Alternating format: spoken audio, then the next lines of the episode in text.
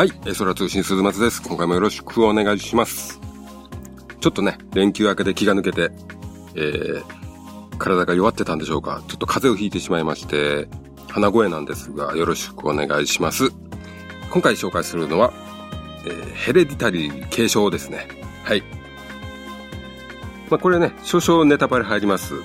でも、肝心なところは言うつもりございません。はい。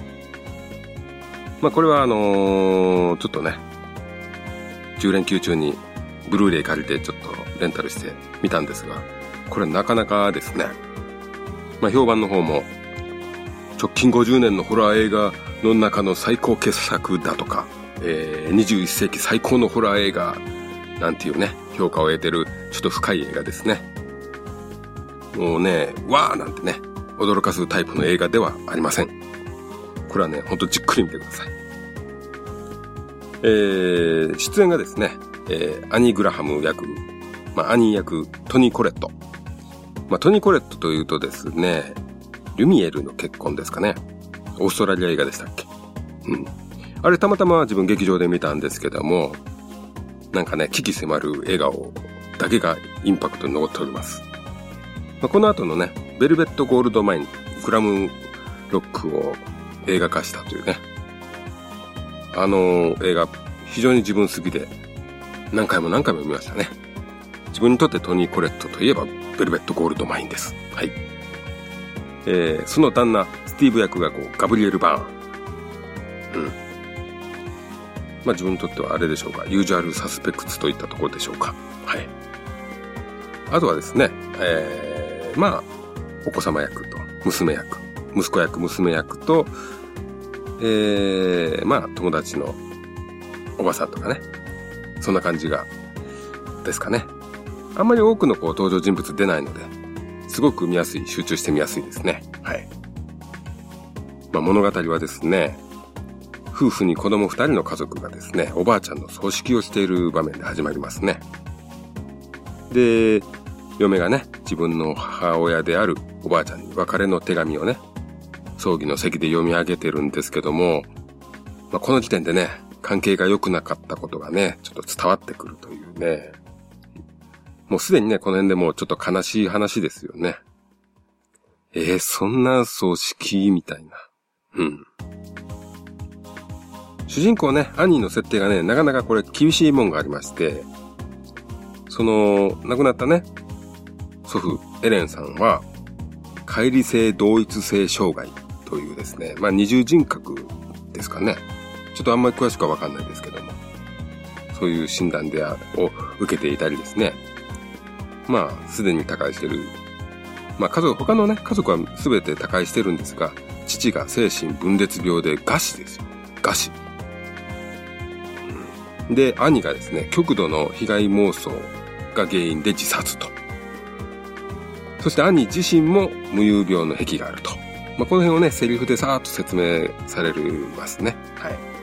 もうね、ほんと痛々しい設定なんですね。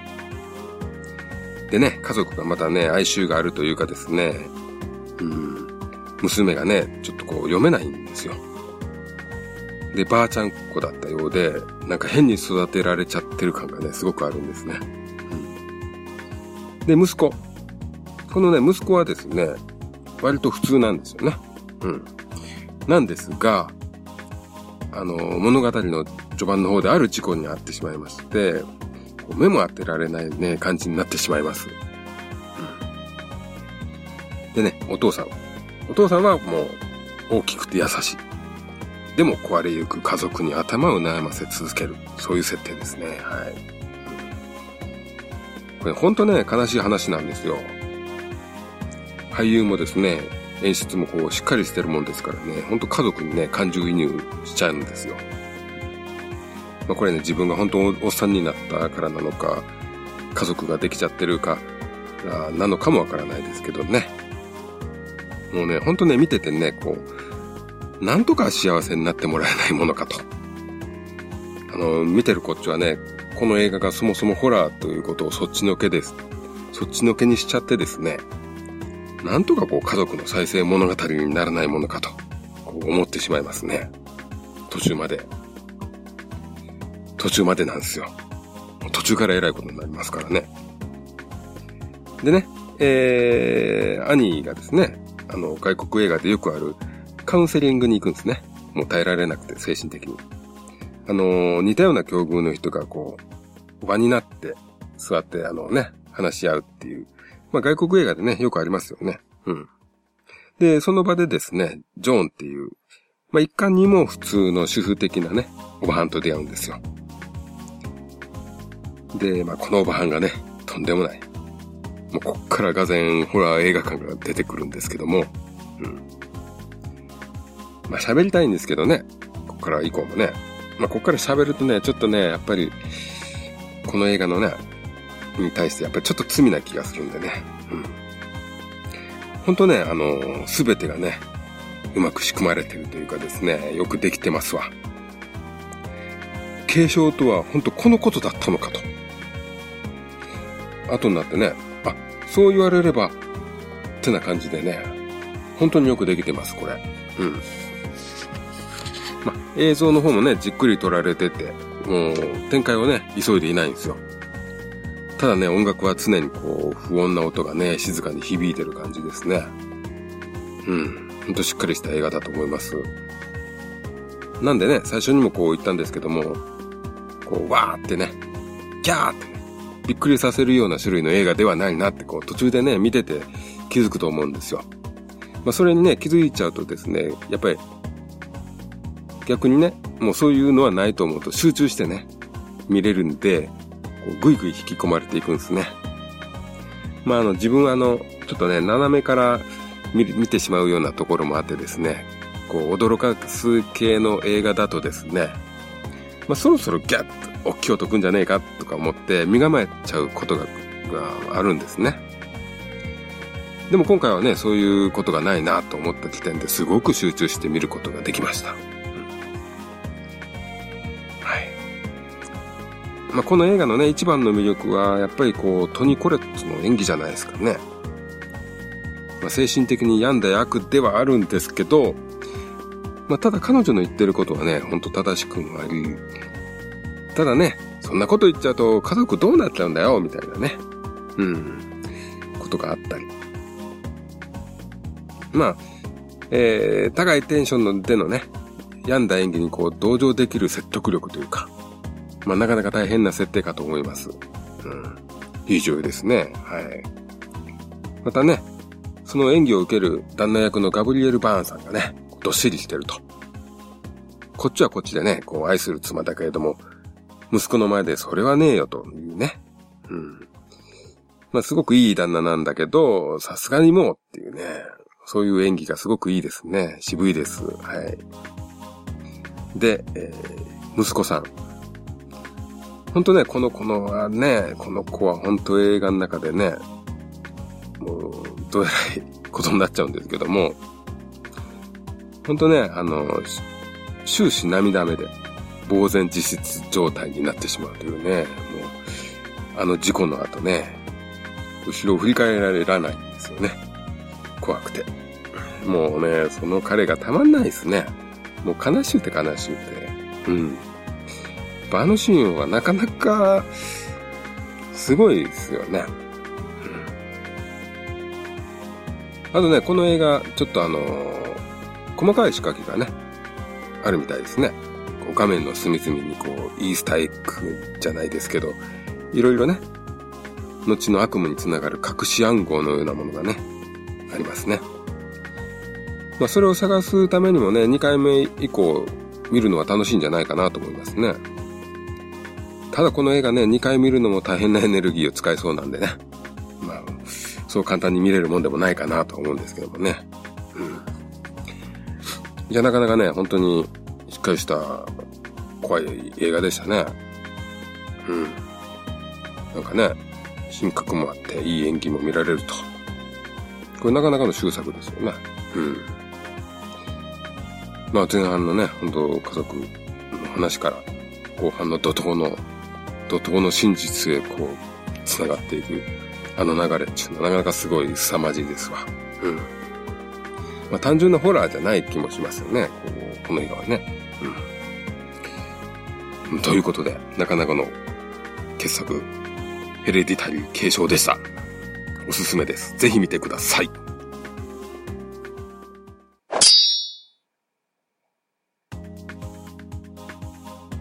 はい、ということで、今回もう一本、ちょっと、行こうかなと思います。これあの連休中に、これも見た、これは劇場で見たんですけども、はい。ザ・フォリナー復讐者。ジャッキー・チェンの映画ですね。うん。えー、監督はマーティン・キャンベル。えー、007ゴールデンアイとかね、007カジノロワイヤルを監督されてた方ということでね。うん。なかなかね、アクションお得意なんでしょう。うん。で、出演者。まあ、ジャッキー・チェンですね。65歳になっちゃうんですね。はい。うん。で、えー、共演、ピアーズ・ブロスさん。うん。ね、もうもちろん、えー、何代目でしたっけ ?4 代目、5代目、ボンドですね。はい。えー、まあ、ジャッキーとね、007の共演っていうのはキャノンボール以来ですか。あの時とは違ってですね、今回は本当笑い一切なしなんですけどもね。はい。まあ、娘をね、テロによって殺された父親が、えー、単身復讐のため、テロ組織に乗り込んでいくというね、そういう話ですね。はい。まあ、ただね、これ物語のね、大きな軸の方はですね、こうテロ行為をした、こう、IRA 組織内でのこう内輪もめなんですね。うん。で、もう IRA 活動家の方からはこう手を引いてですね、あの、完全政治家の方にシフトしたいピアーズ・ブロスナンと、現役バリバリの IRA 急進派とのこう内輪もめと。ね。そこがなんか大きな話の軸でまずありまして、まあそれと、まあ別というかまあね、まあ一つでもあるんですけども、あの、テロで、ね、娘を亡くしたジャッキーが、こう、復讐のために乗り込んでいくと。そして、ピアス・ブロスナンに真犯人を聞こうとすると。そういう流れなんですよね。で、ジャッキーの役自体はですね、ほんといい人設定なので、こう、真犯人じゃない人は、こう命を狙われても決して殺さないと。この辺がね、なかなか素敵なんですよ。ちょっと心にくいいい感じとかもあったりするんですね。まあ、も、元特殊工作員部隊にいた設定なんで、もう格闘アクションバリバリですね。まあ、ただ65歳ですからね。結構65と考えると本当に恐ろしい話なんですけども。うん。まあ、ただね、この映画本当娘をね、思い悲しむ姿とかですね、戦いでボロボロになった姿は本当65歳の一人のおじいですね。まあこういう面もね、なかなか珍しいんで、なんだかね、和むというか、うん。なんかを、ね、思ってしまいますね、いろいろね。うん。まあ自分はね、ほんとね、ジャッキーっていうのは本当初期の作品の時はもう本当に必死で見てたんですよね。熱心なファンだったんですよ。で、現代劇をね、やり始めてからあんまり見なくなったんですね。うん。そもそもあの、うちらの世代は、まだブルース・リーがね、人気がね、ずっとありまして、ロードショーっていう雑誌でね、ずっと1位がブルース・リーだった時期っていうのがあったんですよ、男性1位の人気がね。で、そこからジャッキーに変わっていくっていうね、流れも知ってますから、うん。あの、なんでしょうね。やっぱりブルース・リーが本当に好きだったんで、好きな人っていうのは、あの、ジャッキーのカンフーを最初ね、なんであんなのってって思ってたりもしたんですけども、ただね、テレビで初めて、邪剣でしたかね、テレビで最初見たの。見たら、もう一瞬で好きになりましたね。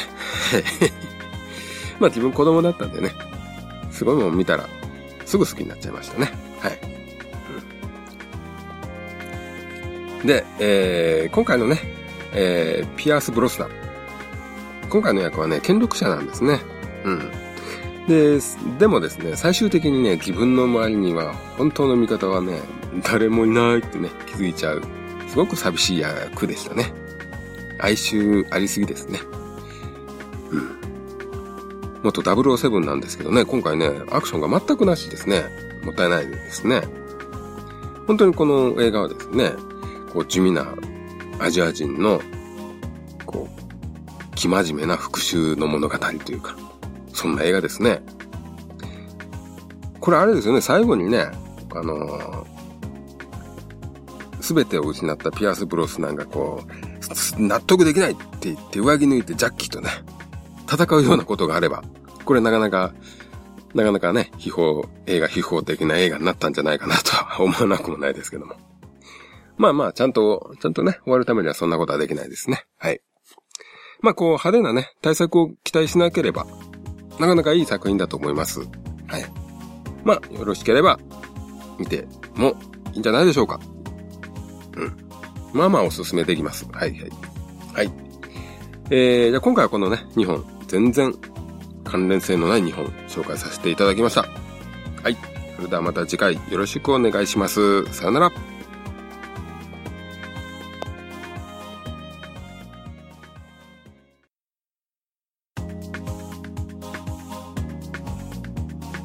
エソラ通信ではお便りをお待ちしております。ツイッターハッシュタグエソラ通信。その他シーサーブログのコメント欄 G メールの方でもお待ちしております。お気軽に感想ご意見をお寄せください。